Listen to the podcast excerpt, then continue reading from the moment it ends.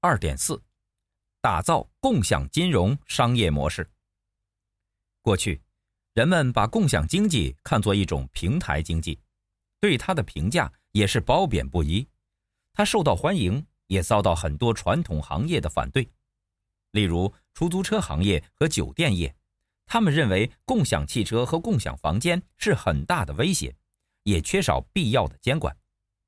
然而，共享经济本身也在创造就业机会。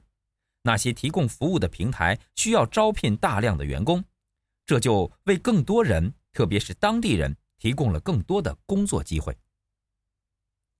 结合物联网和大数据的共享经济，将可能演变出千变万化的新生活场景和新商业模式。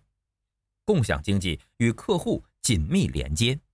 物联网和大数据让共享金融商业模式成为可能，但关键是如何将传统金融保险产品数字化。物联网商业模式的基本原理是产品及服务，特点是制造商保有产品的所有权，并负担产品运作与维护的成本，而客户拥有完整的使用权，但只在使用时付费。而不是在一开始就先付费。试想，在共享经济模式下的智能联网设备，或许将带给我们从未有过的场景。这些场景若可以被数字化的金融保险产品嵌入，就会给保险业带来重大突破。在本书中，在谈到物联网和大数据时，我多次使用“嵌入”而不是“置入”。这是因为二者不仅在技术层次上完全不同，而且还存在本质上的差异。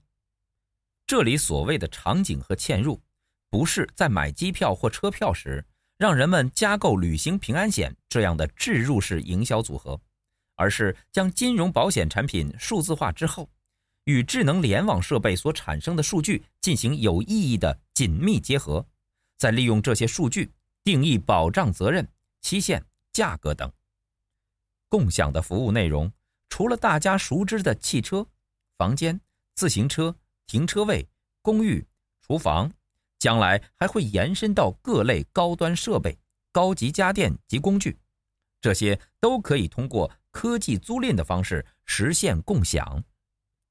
科技租赁是我重新定义的一种以物联网和大数据为基础，通过租赁场景和服务的共享。实现共享金融商业模式的最后一块拼图。想象一下，在科技租赁的场景下，我们目前所有通过购买才能使用的家电和家居设备，用租赁的方式就可获得使用权。与传统租赁不同的是，科技租赁只需在使用的时候付费。这种想象出来的场景是否遥不可及？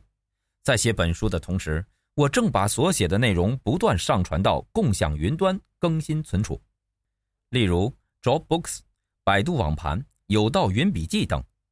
我没有也不需要拥有一个超大容量的服务器来运算或存储，但我和其他成千上万的客户一样，每天都在使用这项服务，并且只为我所需要的服务买单。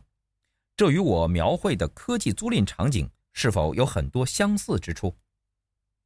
总之，万物互联一旦进入生活，就会催生更多新商业模式，共享经济的想象空间就可以变得更大。智能联网设备可以有不同的场景，让合适的数字金融保险嵌入。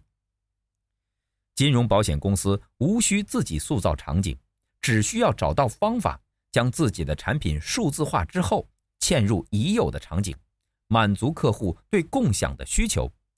尊重客户对产品及服务的使用习惯。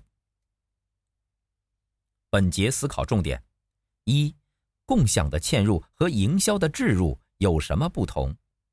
二、共享经济带来的争议有哪些？